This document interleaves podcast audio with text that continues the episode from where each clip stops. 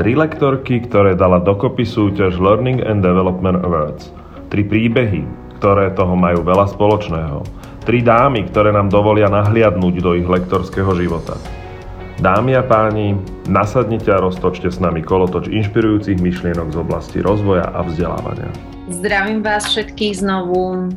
Vítame vás e, v mene týmu teraz našich e, kolegyň alebo kolegyň lektoriek, s ktorými sme sa dali dokopy, aby sme pripravili pre kolegov z trhu juniorných trénerov, ale aj mierne pokročilých a pokročilých kolegov lektorský podcast s názvom Lektorský kolotoč. My sa znovu stretávame s Martinou a s Beou, moje meno je Luba. Ja túto časť, štvrtú časť spoločnú uh, budem mať chvíľku tak facilitačne moderátorsky v rukách. Uh, čaká nás v tejto téme niekoľko zaujímavých, verím, že vstupov. Každá povieme aj svoj názor na to, že ako vnímame rolu trénera, čiže našou hlavnou témou bude rola trénera, aj vôbec činnosti, background, čo všetko tréner, lektor robí so skupinou, možno, že aj čo nerobí, alebo nemusel by a nemal by robiť. Takže našou témou spoločne v tejto časti bude uh, venovať sa tomu, ako vy vlastne tú svoju rolu vnímame z takého vnútorného hľadiska zámeru a cieľa práce so skupinou. Ja vás ešte aj všetkých vítam tak trochu inak. My si uh, tak vždy nájdeme spoločný priestor, ktorý je dobrovoľný, ale robíme to hlavne kvôli tomu, že Tešíme sa, že môžeme zdieľať, že sme dostali tú príležitosť a boli sme pozvaní do ankety e, lektora roka. Ja verím, že tento obsah môže byť e, inšpiratívny a užitočný a my hlavne veríme, že bude skôr štartovať možno také spoločné vzájomné zdieľanie aj do budúce medzi inými kolegami, ktorí veríme, že preberú po nás tú štafetu a budú možno dávať do toho priestoru trénerského, lektorského, nielen svoje múdro, ale aj svoj pohľad. No a poďme teda, dámy, uh, ja vás tu vítam, stretávame sa mimo pracovných dní, ale možno o to s väčšou radosťou, že tu vidím tieto šarmantné dámy. No a poďme sa pozrieť na niektoré otázky. Ja ich tak najskôr prejdem a ponúknem štruktúru, čomu sa budeme venovať a potom postupne verím, že v tom rozhovore a v tej našej diskusii tie otázky vyjdú tak nejak prirodzene. Takže, takže poďme sa pozrieť, že ktoré otázky nás čakajú. Tá úplne prvá je, čo by lektor mohol alebo mal mať ako background, čiže ako potrebuje odbornosť, štúdium alebo prax, čiže budeme sa baviť o tom, že či vôbec a aký obsah. Budeme sa potom baviť o tom, že ktoré všetky role môže lektor zastupovať v práci so skupinou, aj kde sú hranice lektorského vplyvu, kde začína a končí rola trénera, no a určite bude možno pre mnohých aj zaujímavé, že každá z nás, ako to máme my osobne, že ktoré tie činnosti alebo v tom zámere sa cítime najlepšie. Takže takto nejak bude vyzerať naša spoločná štruktúra. A my možno, keď sa tak ako prirodzene odkloníme, tak majte nám to prosím vás za užitočné, lebo my keď sa rozkecáme, tak potom, potom všetky tie naše skúsenosti sú na kope. No ale takto nejak nás čaká tá spoločná téma. Moja prvá otázka. Dámy, tak ako to teda máme? Že, že dávam uh, hoci ktoré, prenechávam hoci ktoré slovo, ktoré len chcete. Čo si myslíte, že, že aký background by mohol mať, mal mať lektor?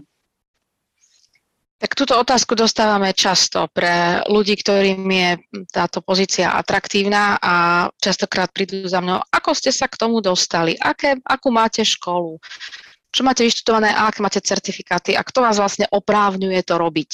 Hej, takže to je celkom legitímne zamyslenie. Moja odpoveď je zvyčajne, že, že to nie je akademické vzdelanie, ktoré uh, by malo byť to dominantné, ale naozaj skôr zažitý život a zaživiť e, mnoho pracovných pozícií a ak chcem byť lektor predajných zručností, mala by som aktívne zažiť aspoň 6 rokov v teréne a naozaj v prvej línii predávať.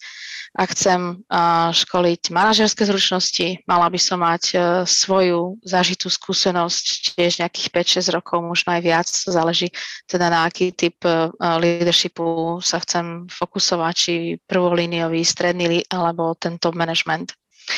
Takže v prvom rade pre mňa je teda prax. Mm-hmm. Kľudne aj ty, aby som teda nemala dlhý monolog. Ďakujem. Ja, ja vždy vlastne sa pri tejto otázke zastavujeme v momente, keď hľadáme nových kolegov k nám do týmu tiež, pretože uh, vlastne m, m, myslím si, že to máš veľmi podobne, Mati, ty, uh, ľubí u teba neviem, ale tiež ma to zaujíma, že vlastne ako to máš, že my hľadáme primárne ľudí, ktorí práve majú tú prax z toho daného prostredia, presne ako si povedal, pokiaľ je to selsak, tak by vedel predávať, pokiaľ hľadáme niekoho, kto bude uh, ľuďom hovoriť, ako majú viesť ďalších ľudí, tie manažerské zručnosti, tak je super, keď majú tie skúsenosti. No a potom raz za čas príde niekto, kto má vyštudovanú andragogiku, skončil pred dvomi rokmi a vlastne hľadá ako tú prácu toho školiteľa, lektora, trenéra. A tam vlastne narážame, hej, že, že si povieme, no ako super, ty vieš síce ako urobiť dobre, štrukturovať ten tréning, ako to vlastne ako pracovať s tými účastníkmi, ale naozaj tam cítime, že tiež tam chýba tá praktická skúsenosť, pretože to je to, čo koľkokrát tí účastníci na našich školeniach nám hovoria, však určite to máte rovnako, že to je super, že dávaš tie konkrétne príklady, že zdieľaš to, ako si to zažila ty. Takže to, ja si tiež myslím, že tá praktická skúsenosť je veľmi dôležitá, alebo v mojom ponímaní je tiež nadradená tej schopnosti akoby um, školiť v zmysle akademického backgroundu. Na druhú stranu, keď príde človek, ktorý má fantastické biznis skúsenosti, ale ako náhle nevie to vôbec ako, alebo nemá ani chuť sa učiť, že ako to urobiť inak, tak v tej chvíli to je pre mňa tiež akože no-go. Takže on by to mal byť taký ten balans s tým, že asi to prvé, čo je praktická biznisová skúsenosť a potom ideš do toho, že OK, ako teda tých ľudí vzdelávať. Myslím si, že obidve schopnosti sú veľmi, alebo zručnosti, že sú veľmi dôležité. No. Mm-hmm. čo? Ako to vidíš ty? Ja to mám veľmi podobne. Ja myslela som si bola kedy, že to je inak, ale viac a viac sa zameriavam na to, že ten človek to musí vedieť žiť. Hmm. Čiže môj úplne že hlavný princíp je, a je úplne jedno, že či to má dobre naštudované a prednášal to veľakrát a zažil to a mal to vo vedeckej oblasti odžité, ale my, a myslím si, že v tom klasickom komerčnom trénerskom biznise je to veľa o tom, že naše cieľové skupiny sú ľudia z praxe. Čiže ten človek musí mať prax, jednoznačne súhlas. Ja dokonca som odvážna v tom, že hovorím, že neškolte manažerské zručnosti, ak ste neviedli nejaký čas tým, či priamy, stabilný, projektový, agilný, akýkoľvek, že tí ľudia vám to jednoducho nezoberú. To je ako keby, že základný princíp je prax. Ale že to, v čom sa mením, je, uh, ja sa stále na to pozerám, že kto je účastník. Stále mám to, že cieľ, zámer a kto je cieľová skupina. A ja mám v cieľovej skupine aj teoretikov, tak zase zažívam aj ľudí, ktorí majú odvahu, že, že iba manažovali a idú školiť témy, ktoré potrebujú teoretický background. Čiže bola, kedy som tak mala, že 80 na 20, že 80 prax. A, a ja tým, že som to aj síce študovala, ale čím tomu viac rozumiem, tak mám potrebu aj mať väčší background a viac sa zaoberať aj, aj dôkazmi, aj vedou tak sa mi to ako keby trochu mení, poviem, ten pomer, ale že mi tá Gaussová krivka ide aj opačne, že čím som staršia, tým mám viacej potrebu študovať. A je to kvôli tomu, že si myslím, že ľudia sú v súčasnosti nároční, čo je dobrá správa. A to je o kritickom myslení. Že ako keby nemôže niekto prísť a opäť ich rohlíkom nejakými prvoplánovými teóriami, že musí to mať aj zažité, ale musí mať niekde aj podložené to, že to, čo hovorí, si môže dovoliť povedať. Lebo už je za tým aspoň niekde nejaký prieskum, informácia, dáta, proste čokoľvek, že, že tam stále tých 20-30% podľa mňa potrebných, teoretických aj potrebných. Ako tie zdroje určite, ja sama na sebe teda cítim, že tiež čím som staršia, tým viac rešpektujem tie zdroje a mám potrebu sa aj vyvoziť že čo prezentujem ako moju vlastnú skúsenosť, čo prezentujem ako pozbieranú skúsenosť z rôznych skupín a som ako keby ten, tá včelička, čo opeluje, že, že si to zhromažďuje ten pel z iných skupín a potom ako keby viem vydestilovať tú esenciu a prezentujem to ako nejaký mainstreamový mm, preferenčný pohľad na nejaký jav. A, a čo mám teda naozaj ako keby aj podložené a, a niekedy mám chuť aj vypátrať, že uh, kto bol úplne ten prvý autor toho podnetu. Lebo ono sa to často potom obrúsi a tak trošku ako keby zgeneralizuje, že máme tu situačný leadership a, a v podstate ja som to školila až, a, a, a až neskôr som si naštudovala, že aha, tak Blanchard, Kenneth Blanchard, jak si sa k tomu vlastne dostal. Alebo 5 dysfunkcií týmu a potom naozaj si prečítať, dobre, tak Patrick Lencioni, že čo, čo, čo ťa k tomu viedlo, že práve tento koncept ťa zaujal. Lebo my často preberáme koncepty, ktoré sú už mainstreamom uznané, a funkčné, že už sú proste ako keby eh, históriou aj preverené, že sú validizované, a, ale je to zodpovednosť toho lektora, aby poznal tú históriu toho, ako to vzniklo. A samozrejme, je, je to aj pre tých teoretikov, je to aj pre jeho kredibilitu, ale je to aj pre chápanie možno mm-hmm. nejakých súvislostí. Možno... Takže ešte by som to možno otočila, že, že možno nie len, že, že, že aký má background, ale aj aký má motív. Lebo súhlasím s vami, že teda mal by mať prax, mal by mať aj rešpekt pred tými e, zdrojmi a predsa len andragogika je teda výchova vzdelávanie dospelých, má svoje princípy a pre mňa je ďaleko dôležitejší ten motív, že čo konkrétneho človeka láka, kde má to volanie, prečo chce byť lektorom. A ak je to, že trošku taký ten narcistický tik, že chcem byť e, v tom spotlight, chcem mať ten priestor a tú pozornosť pre seba, ak je to dominantný motív, tak to asi nie je úplne ten mhm. najlepší motív. Dobre, vidím, že sa vo miere zhodujeme.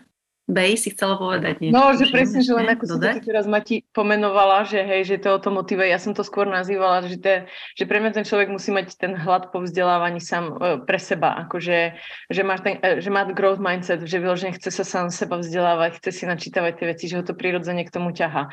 A, a vlastne presne ako si povedala, no ten motiv. E, že to nie je o tom, že postaviť sa do stredu, ale naozaj chcieť proste sprostredkovať eh, ten zážitok toho učenia sa pre tých ľudí a poskytnúť im rôzne uhly pohľadu, ako priniesť eh, aj na základe toho, čo o tom vie. No. Tak. Mm-hmm.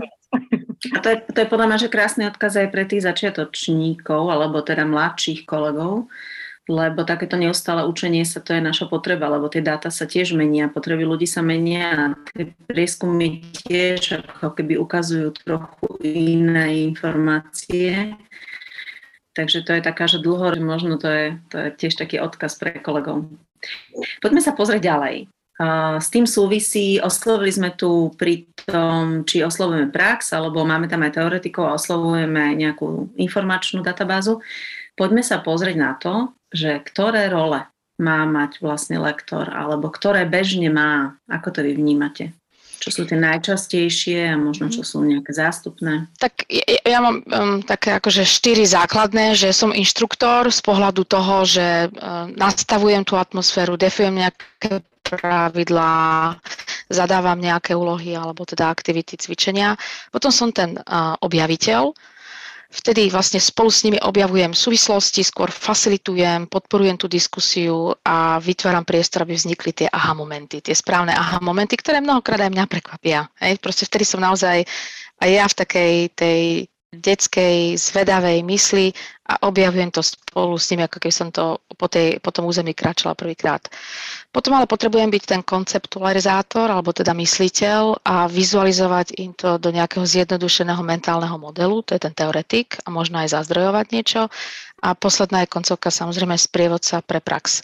Ako to premostia do ich reality a pohrať sa s tým, že čo keď toto zmením, čo, aký to má vplyv u vás, e, kde to viete použiť, ako to viete použiť a dávať tam také tie praktické koncovky, že z tých vyššín zase, zase ísť naspäť na zem a do reality. Takže možno tak, tak, také jednoduchšie uh, na zamyslenie sa a zvyč- Zvyčajne uh, noví lektori majú silnú jednu, dve stránky prirodzene a ostatné mm. si potrebujú rozvíjať. Hej, môj prirodzené bolo, že som ten discover, že ten objaviteľ a tomu som dávala veľký priestor, mnohokrát som ani sama nevedela, kde smerujem. Čož dneska si dávam veľký pozor, aby som chápala, že na konci tá praktická koncovka je veľmi podstatná, ale e, najslabšiu stránku som mala inštruktora že ja som dávala dosť nezrozumiteľné zadania, alebo častokrát som musela ešte dovysvetľovať, ako som to vlastne myslela. To si musím dodnes dávať pozor. I po tých rokoch nie je to moja prirodzená rola. Uh-huh. Uh-huh. Ale chápem jej miesto. Uh-huh. To, mňa to vždy fascinuje, ako ty, Mati, to máš tak pekne pomenované nejaké tie kategórie a vlastne aj ty ľubí, hej. To, ja mám pocit, že ja väčšinou tých, tie veci ako nejak robím tak organicky, tak teraz prinesiem trošku bordelu do tejto konverzácie. Alebo len iný pekný nový pohľad.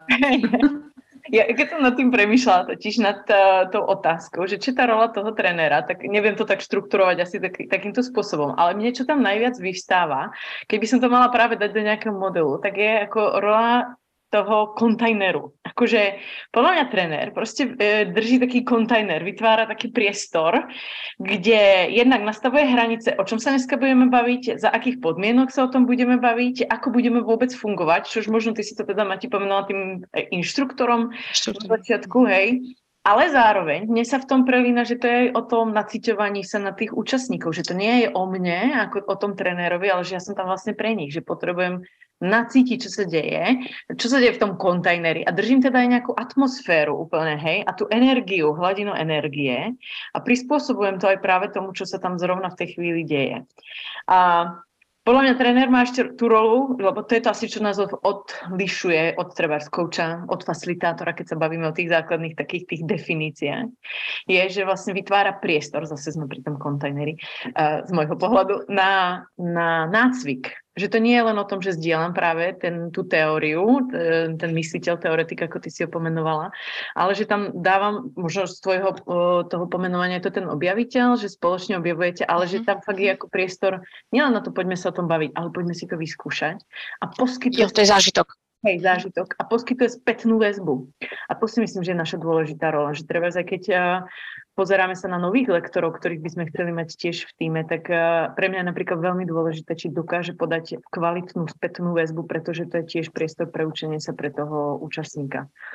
A posledné by som ja za seba dala, že te, eh, taký ten facilitátor, ktorý dokáže vyťahať tie myšlienky, ktoré sú za tým, alebo dokáže naozaj facilitovať ten proces toho učenia sa Takže vyťahuje alebo zosumarizováva pre tých ľudí, ale dokáže im dať aj dobrú otázku, aby ich ako debriefoval po tých aktivitách. Takže je to podľa mňa aj schopnosť ako dobre sa pýtať, dobre počúvať, vidieť súvislosti všetko v rámci toho kontajnera. tak neviem. Či som nám to pekne zvizualizovala. Čo? že si nám to pekne zvizualizovala dokonca, že mne bežal, že ako ten kontajner môže vyzerať. Uh, priznám sa, že dve kola mi teraz uh, idú. Jedna je obsahová, že odpovedať rovnako na otázku, ktorú som položila aj vám, ale tá druhá by som ešte chcela poprosiť všetkých, ktorí nás možno počúvajú aj na podcastoch, tak my natáčame v Zoome a online a sem tam možno uvedomujem si teraz, že mohli byť nejaké zvuk zvukové stopy neúplne ideálne počuteľné, tak uh, buďte prosím voči nám zhovievaví, že zhovievaví, že robíme to for free a dávame to do priestoru, ale, ale môže sa niekde objaviť taký malý šum, takže tak toto je dôvod za tým. No to bola moja prvá kolaj a moja druhá kolaj. Niekedy to ma štruktúrované myslenie nepustí. Odpoveď na otázku obsahová uh, role. Obidve ste to krásne nazvali, dokonca všetci asi vieme, že v tých klasických lektorských zručnostiach, keď sa učia, tak to má dokonca niekoľko krásnych epických pomenovaní. A ja sa na to pozriem ešte inak. Áno, inštruktor, objaviteľ, facilitátor, coach a mnohé iné. A, a ja tam mám ešte aj doplňujúcu. Zatiaľ som teda nepočula, všetko, čo ste povedali, že súhlas.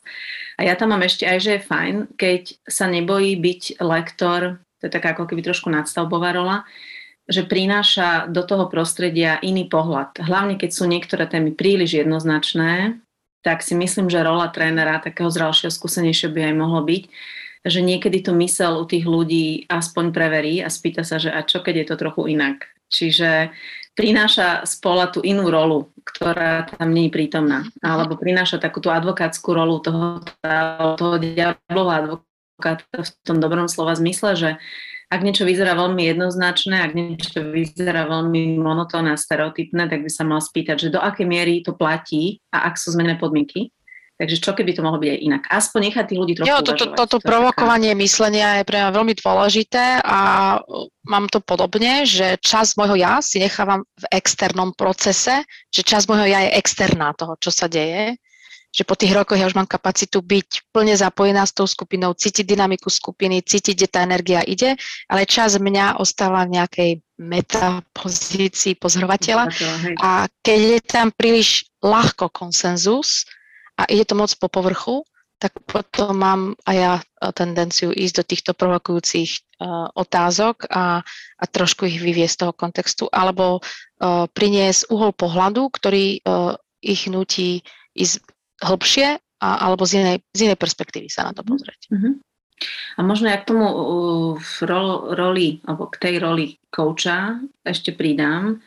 Mne sa dlhodobo páči to, že byť sprievodný ao procesu, a asi, a to je možno, že aj odkaz pre tých trochu, ktorí sa už v tej téme pohybujú dlhšie, tie klasické learning action group alebo vytváranie učiaceho prostredia, kde ľudia prinášajú vlastné témy, ten tréner má aj rolu priniesť ako keby príklad niektorej témy, ale čo najviac necháva tú skupinu vytvoriť ich situácie, previesť ich tým procesom. Je to rola kouča a facilitátora, ale pre mňa je to ešte aj rola, že musí sa skutočne naučiť nehrať prvé husle. Že to je tiež trochu o zrelosti, že je tam sprievodný jav procesu a čím viac necháva tých ľudí si zažiť, že to, aby oni boli spolu, tak v tých učiacich sa skupinkách je podľa mňa že úžasný nástroj, že oni fakt reálne to múdro tvoria spolu. Je to taká ešte pokročilejšia rola ako len coach, podľa mňa, uh-huh. že, že koučovacie otázky nestačia vždy, ale v tých eh, action groups alebo v tých také tých learnings, rôzne mastermind, hej, mastermind skupiny, na to tí ľudia musia byť aj vyzreli aj tak to musí naštartovať ten tréner, ale že sprevádza ten proces. To je podľa mňa, že dokonca taký trend 21. storočia, že rola trénera je, aby vytváral prostredie, kde sa ľudia učia o sebe. Dlhodobo mám ten pocit, že ten zážitok o sebe cez iných je ako keby tá najkrajšia ktorú vie elektor. A sme opäť pri tých motivoch, že aký motív má človek, ktorý koketuje s myšlienkou, že chce byť lektor a jeden z tých motivov môže byť aj toto, že mám schopnosť e, komplexitu zjednodušiť do jednoduchých metafor a priblížiť to ľuďom tak, že sa všetci napoja na ten istý mentálny model a že ho dokážu oni ďalej rozvíjať, alebo že ľahšie sa v ňom orientujú, ľahšie nachádzajú súvislosti a ľahšie, ľahšie chápu, že ktoré premene sú kľúčové a ktoré sú len také doplnkové. Mm. Toto môže byť jeden z tých motivov, že proste baví ma to ľuďom približovať. Alebo môžem byť veľmi dobrý storyteller, ale nemôže to byť zase sebestredné, že nech ma počúvajú, ale stále je to len prostriedok k niečomu. Mhm. Naštartujem tam treba optimizmus, že pozrieme sa na niečo, čo ich ťaží, o, takouto ľahšou optikou cez nejaké podobenstvo a budeme hľadať cestu von z tej ťažoby práve do tej ľahkosti. Hej, že ako by to vyzeralo, keby sme si to dovolili. Takže toto mm. môže byť ďalší taký motív. Že prinášať polarity. Teraz vlastne hovoríš aj o tom, že, že prinášať ako keby vždy tú druhú stranu mince, aby, aby neboli veci príliš jednoznačné. Uh-huh. No, takže ak, ak Bea povedala, že teda hlad, že by mal mať hlad po tom, aby trénoval, tak ja to mám zase zaramcované, že keď hľadáme my lektora, tak uh, ja si to sama pre seba rámcujem, že hľadám človeka, ktorý má na to karmu. Mm. Že, že sa proste na, narodil s tým takým, nechcem povedať, že predurčenie, ale proste kombináciou talentov, ktoré si tú rolu lektora vyžadujú a že proste musí mať naozaj vášen preto, že druhých ľudí rozvíja že sa teší z toho, že vidí ten progres, že sa niekto niekde posunul a že tomu dobíja baterky a že z toho čerpá ďalšiu motiváciu. Teraz, ako si to povedal, no. tak som si predstavila, že som ten začínajúci lektor povedal, ja neviem, či mám karmu. No, to, to vie posúdiť niekto, kto už je tam dlhšie, že či máš tú správnu kombináciu. tak u teba, vieš. U teba bola akože kombinácia super prezentačné zručnosti, super vizualizácia alebo schopnosť teda predať to naozaj, že vizuálne, výborná energia, a máš sebe presne, že dostatočný leadership a vybalansovaný výbornou empatiou. Hej, Ďakujem. 10 bodov z 10. Máš už aj zhodnotenie. Aby sme to teda trošku skonkretizovali, že, že, že čo, čo to tou karmou vlastne myslíme. Áno, no nie, lebo ja, mňa napadlo fakt, že keď nás teraz počúvajú, vieš, takí tí áno, áno, juniorní, že aby sme ich nevydesili, že preboha, a viem to, mám to, akože, že čo za tým je, tak no ďakujem ti, samozrejme, že, že si to takto dala na tom mojom uh, príklade. Uh, mňa pritom ešte totiž napadla ešte jedna vec, že ja to možno niekedy aj nazývam, že to je o tej schopnosti dostať ľudí mimo komfortnú zónu. A, a možno, že ten polarizátor by sa to tiež tak dalo nazvať, ale vlastne na to, aby my sme boli schopní dostávať tých účastníkov mimo komfort, tak sa potrebujeme sami seba najprv dostávať mimo komfort ako pravidelne. Podľa mňa teda, hej, že presne, že tiež to žiješ. Takže e, mne sa to preto spája s tým hľadom po tom učení. No? Tak to len tak, že do, ako sa o tom bavíme, tak sa mi to dokryštalizováva, tak vďaka za to. Mm-hmm. to myslím si, že sme toto otázku obsiahli dostatočne. A ona nás prirodzene privádza aj k ďalšej. A tá je, že kde sú vlastne hranice toho, tej lektorskej role alebo lektorského no. zámeru. A či vôbec sú? Sú, a určite sú. Veľmi záleží na zrelosti organizácie veľmi záleží, uh, ako my prečítame tú situáciu v tej organizácii, lebo teda výskumy hovoria, že my máme maximálnu zodpovednosť, uh, keď ideme na to len, že katalógový tréning za 30%, že 20% je príprava, 10% je tréning a ten zázrak uh, sa vlastne deje on the job coaching alebo v rámci implementácie. Častokrát lektor nad 70% percentami toho času, follow-up, nemá žiadnu kontrolu a žiaden dopad. Ak je to ale zrelá organizácia, tak si uvedomuje, že to učenie neprebieha na tom tréningu že ten tréning naštartuje nejaký ohník a udržiavanie toho ohňa je ďaleko dôležitejšie ako vytvorenie toho ohňa. Takže potom záleží, že či sme schopní vyladiť sa s tým interným prostredím, či napríklad majú interných koučov, alebo či do toho naozaj vstúpi ten manažér a či sa zladíme predtým a ide tam ten účastník nabrifovaný svojim manažerom, že je zorientovaný, že vie, prečo tu je, vie, čo sa od neho očakáva, vie a je motivovaný, vlastne má tam aj ten komitment vlastnú, vlastný záväzok, tak eh, potom môže mať zodpovednosť za väčšou časťou. Priznám sa, že po tých rokoch eh, som skôr tak zdravo skeptická a lepšie si odmeriam, a aká je zrelosť tej organizácie a aká je tá naozaj objednávka a kde sú tie moje hranice a už tú hranicu neprekračujem, lebo ma to extrémne vyčerpávalo. Mm-hmm. keď... Takže ne- nekompenzujem nedostatočný mm-hmm. leadership, nekompenzujem mm, nedostatočný dôraz na follow-up. Alebo znaky firmnej kultúry, ktoré jeden tréning nevyrieši a musia sa tvoriť dlhodobo. Hej, hej. Mm-hmm. Beji, ty to máš ako? No, uh, akože tie, toto je podľa mňa jedna z takých vecí, ktorá je na našej práci pre mňa napríklad veľmi v hmle, by som povedala. Že vlastne ja vnútorne, to je treba jedna z tých mojich, ako tých, e, to prečo, prečo tú prácu robím je, že stále verím tomu, že pomáham robiť tento svet lepším, že vlastne poskytujem ľuďom tú príležitosť sa presne pozrieť sami na seba, zamyslieť sa nad tým, že čo ma vlastne drivuje, prečo robím tú prácu, ktorú robím a aké chcem za sebou zanechať ako to posolstvo, keď použijem také veľké slova. Ale zároveň, ako pre nás je podľa mňa strašne ťažké odhadnúť, aký máme reálny ten dopad Mm-hmm. Že, e, podľa mňa očakávať, že keď mám 10 ľudí na tom školení, takže všetci budú odchádzať s tým, že wow, ty si mi zmenil život, tak to je úplná utopia.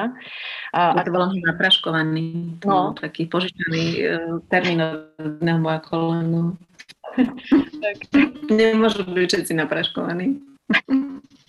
No je to tak, ale zároveň, akože keď odchádza jeden s tým, že vlastne mu to pomôže... Zeráš na B. Okay. A, som zmrznutá? Či? Trošku, Nie, zlo, už... ale už ťa počujeme, kľudne pokračujem. Tak neviem, čo toto. Uh, no proste, budem sa musieť asi na budúce presunúť niekam inám.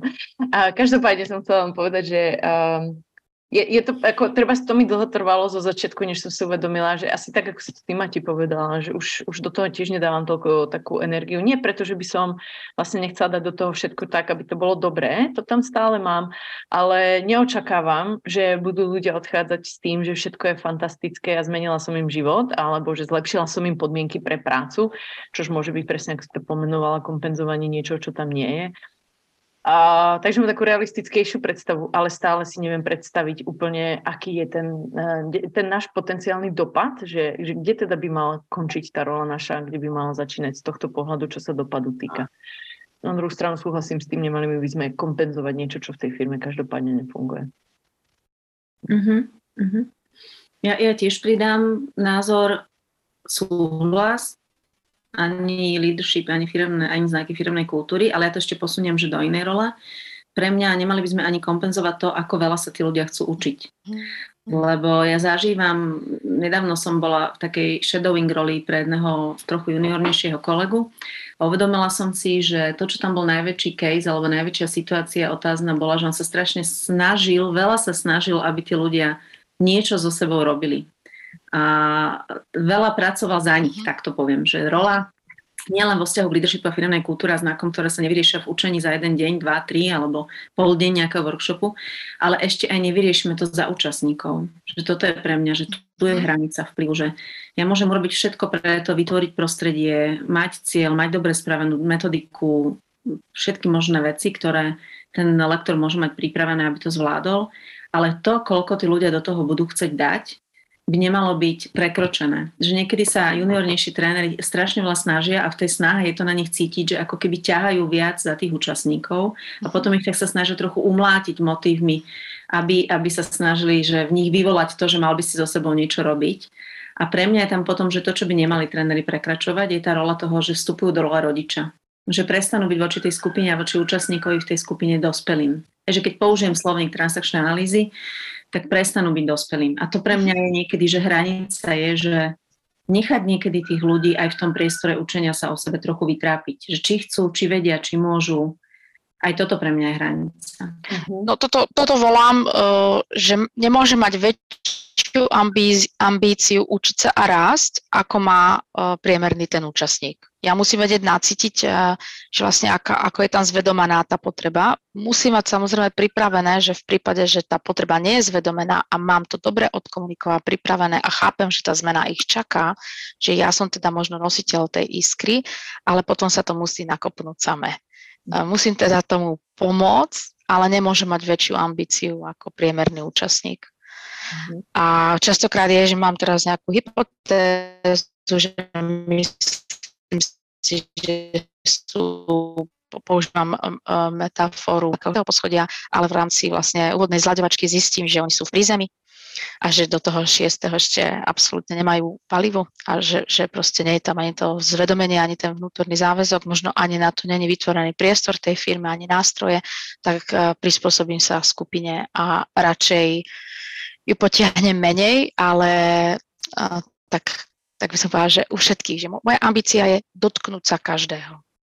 Uh-huh. Že, že, že, že nájsť si tú cestu a vytvoriť ten zážitok a, a, a vôbec ako keby uh, ten, ten dialog a všetky aktivity a reflexie tak, aby som mala priestor dotknúť sa mhm. každého. Už ako, ako, veľký, ako veľmi, to je, ba, to je tá hmla, to mm-hmm. nikdy neviem. Mm-hmm.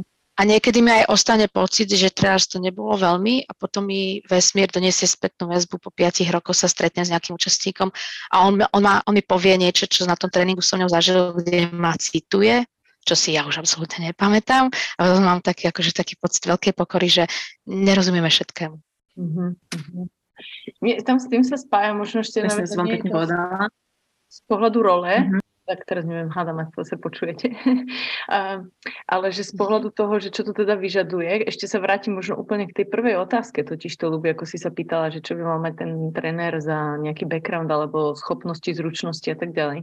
A mne sa to potom spája vo veľkej miere práve s tou vyzretosťou, a aj z toho pohľadu, hej, že vedie, že či prekračujem rolu dospelého, idem do rodiča alebo do čoho, že čo sa snažím. A to vyžaduje to, že vlastne musím vedieť, poznať sama seba, že čo za tým mám, prečo to robím, prečo to tak ako chcem hrozne, aby oni si to zobrali, aby sa niečo naučili, hej, keď som ten juniornejší tréner, že čo za tým je, lebo častokrát je to skôr o mne ako o trénerovi, nie o tých účastníkoch ako takých.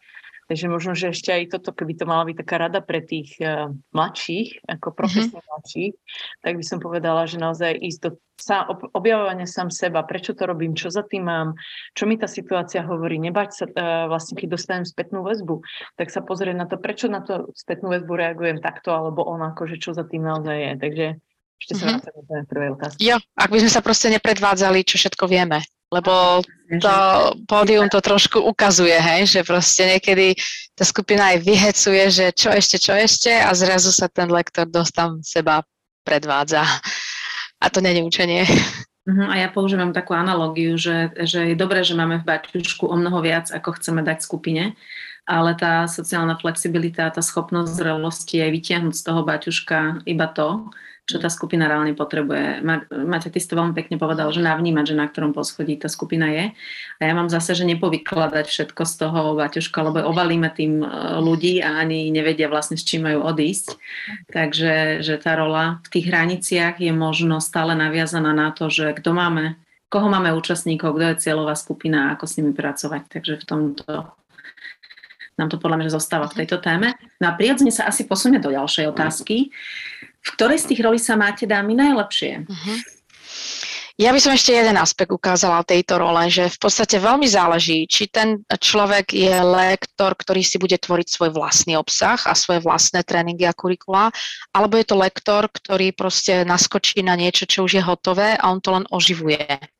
Lebo to sú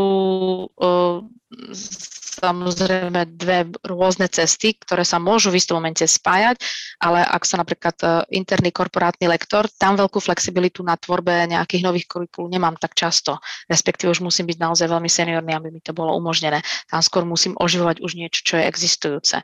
Takže rola lektora je pre mňa aj že som spisovateľ, že si to musím najskôr naozaj premyslieť, že čo sú tie kľúčové myšlienky, čo, čo je tam ten, ten content, to meso, potom dramaturg, že si to musím naozaj nejak aj zinscenovať, a režisér, že aké pomocky, v akom čase, čo kedy, a potom aj ten herec, mm. že to potom musím aj zahrať. Takže ja mám najradšej tú rolu spisovateľa. Ja mám najradšej tú úplne začiatočnú fázu, keď tvoríme niečo úplne nové a to si najviac zo všetkého užívam, som najviac vo flow. A potom tie ďalšie role sú pre mňa pôrod. Tá koncovka, keď to už mám zahrať, tak bez nej by som si nedokázala dať spätnú väzbu, že nakoľko som si to dobre vymyslela. Takže to už si tak ako, že nechcem povedať, že až tak si to neužívam. Užívam si to z pohľadu toho, že že si dávam spätnú väzbu, že či, či to bolo dobré, alebo to musím nejakým spôsobom zmeniť. Uh, teraz ale hovorím o lektoroch, ktorí majú ambíciu vytvárať si svoje vlastné rozvojové programy. Mm-hmm. Čo si myslím, že ich nie je veľa. Mm-hmm. Z, z mojej 20-ročnej praxe mám okolo seba ďaleko viacej kolegov, ktorí sú vynikajúci um, ako keby reproduktory toho, že, že proste vedia vychytiť uh, kľúčovú myšlienku alebo teda tú esenciu nejakého tréningu a vedia ju super oživiť. Mm-hmm. A je to, je to veľmi kvalitné, je to veľmi validné a je to úplne, že na mieste, hej, to je možno ako keby, že uh, originál liek versus generikum, hej, že tam obidve majú svoje výrazné benefity. Hej, že dáva do toho možno tú svoju osobnosť a naraz to pôvodné je ešte o to obohatené, že to je iné. Mhm. Uh-huh. Bej, ty to máš ako? Hm. Premýšľala som celý čas na to otázku, že bože, to je ako dobré vlastne si teraz tak dať také zrkadlo. A ja viem, že ja sa cítim veľmi dobre, keď, keď zoberiem tú terminológiu, čo si použila, Mati, ako v roli toho herca, lebo myslím si, že tým, koľko ja mám prirodzene tej energie, že často dokážem ako tých ľudí vlastne nakopnúť a akože držať ich pozornosť počas toho dňa práve v tej danej téme. Takže to si myslím, že to je taká moja najsilnejšia rola, že prinášať im um, tú, tú energiu na to objavovanie v rámci toho, o čom sa bavíme. A ja vlastne ako nemusím vytvárať tie programy od začiatku často, ale keď už to je, tak viem, že treba ja uh, som schopná akože sa zahrabať do materiálu, načítavať si všetko možné, a pozerať sa na rôzne prístupy, vybrať z toho, čo je to najdôležitejšie pre tých ľudí, vytvoriť im proste nejaké tie cvičenia, kde by si to mohli pre, precvičiť. Ale v čom som úplne otrasná je, ja si nepamätám mená, nepamätám si, odkiaľ to prišlo. Takže to ja viem, že tu na v tomto ako tí, tí teórie teoretici so mnou hrozne moc trpia a vedome sa snažím si to všetko vždycky zapísať, že kto s tým prišiel, kde nájdu ten zdroj tej informácie, ale toto je u mňa mhm. úplne že katastrofa. katastrofa. No a takže asi z tej teoretickej stránky si myslím, že to je moje relatívne taká tá, tá slabšia tá rola a tá, čo tam je skôr tá silná, je e, naozaj držať tú energiu v tom kontajneri, ako som e, povedala a dostávať ľudí mimo ten komfort, pretože ja sa koľkokrát nebojím pomenovať veci, ako že im nastavujem to zrkadlo a poviem, toto je to, čo teraz tu cítim, že tu prebieha, a, alebo im dávam tú otázku toho diablovho advokáta, a mm, s tým nemám žiaden problém. Takže niekedy sa mi fakt stane, že klient povie, Bea, my vás potrebujeme, lebo vy im to proste tam vytmavíte. tak neviem, asi, asi tá drzosť možno to je, netuším. Mm-hmm.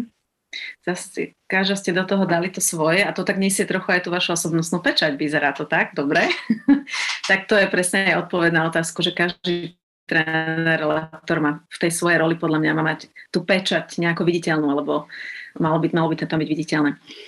Pokročil nám čas. Ja sa k tej otázke ale tiež predsa len ešte e, vyjadrím obsahovo aj k tejto poslednej. Každá vždy za otázku povieme všetky tie tri názory. No ja som dlhodobo v tej roli herca sa nemám úplne najlepšie. Ja rada síce prednášam a rada prichádzam s inšpiráciou, lebo to si myslím, že má taká najviac rola, že keď niekde nájdem niečo súvislosti nové, alebo dám dokopy viac súvislosti a prinášam to aj kolegom, aj, aj ľuďom na tréningoch, takže to je taká moja rola, z ktorej sa mám veľmi dobré. A dlhodobo som sa mala dobre hlavne v tej roli nie som tiež dobrý inštruktor, inak ak si to Mati hovorila, tak mi došlo, že musím si strašne dávať pozor na to, aby to bolo jasné, zrozumiteľné, lebo niekedy sa zamotám vo vlastných komplexných myšlienkach. Ale dlhodobo som sa mala ro- dobre v roli tímového kouča, tak to poviem. Ja som sa aj preto pred rokmi do tej role dostala, pretože ja rada tie skupiny sprevádzam. Že som fakt rada na tej druhej kolej. Nemám s tým dlhodobo problém sa odložiť. ja to takto volám. Že keď som len tieňový hráč toho procesu a iba raz začas stúpim, ale som aj celkom priama že nebojím sa veci tiež povedať a hlavne sa snažím mi vyjadriť jasne, ako mi povedal nedávno jeden kolega jadrne. Takže mi príde, že to je tiež moja rola. Ale v tom tímovom koučovaní predsa len ponúknem pohľad ľudí, ktorí idú z coachingu do lektorstva. Skúsim ponúknuť opačný pohľad. Uh-huh. Ja vždy kolegov, ktorí sú dlhodobo v coachingu a vracajú sa do, le- do lektorskej, sa ich snažím inšpirovať v tom, že neklať otázky aj vtedy, keď to tá skupina nepotrebuje. Uh-huh. Čiže ponúkam trochu ešte taký iný pohľad. Tým, že v toho coachingu som celkom ďaleko už, tak ja si tiež musím dávať pozor na to a vidím to na kolegoch, ktorí sú hlavní kouči, že oni v lektorskej praxi stále koučujú aj vtedy, keď to tá skupina vôbec nepotrebuje. A toto je taký môj odkaz pre pokročilých ľudí, ktorí sú hlavní koučovia chcú byť v roli trénerov a lektorov. Nie vždy otázka pomáha. Skupina potrebuje často aj iné. Skupina potrebuje pomenovať proces, posunúť, dať naspäť inštrukciu, situáciu, upratať trochu, kam smerujeme. A to už nie je rola koučovania, to už je iná. Takže ja sa ešte na to pozerám aj v tejto pokročilej verzii, že nemôže byť vždy len coach, aj keď sa v tom mám najlepšie ľudsky. Ale, ale to je odkaz pre mojich kolegov vlastne v rámci koučovacích polí, že bacha na to, lebo nemôže skupina mať stále iba coaching. Je to úžasný rámec, ale iba do určitej miery. Zhrniem to sme cirka v 40-41 2 minúte, aby sme sa dopracovali k tomu, že čo vlastne bol zámer tejto celej štvrtej časti. Bavili sme sa veľa o roliach lektora, bavili sme sa o jednotlivých zámeroch, činnostiach, o tom, čo všetko v tých roliach zažívame so skupinou, aký máme zámer osobne, kam máme skupinu doviezť, kde sú hranice a prirodzene nám to určite prejde do krásnej novej témy a uvidíme sa v piatej časti nášho lektorského kolotoča. My sa na vás budeme tešiť. Ja vám dáme ďakujem. Nedelné povede zase úžasne strávené, nie nad polievkami, ale v našich spoločných krásnych témach. Takže vidíme sa možno o nejakú chvíľu a znovu len priestore. Ďakujem. Majte sa pekne. Ďakujem veľmi pekne.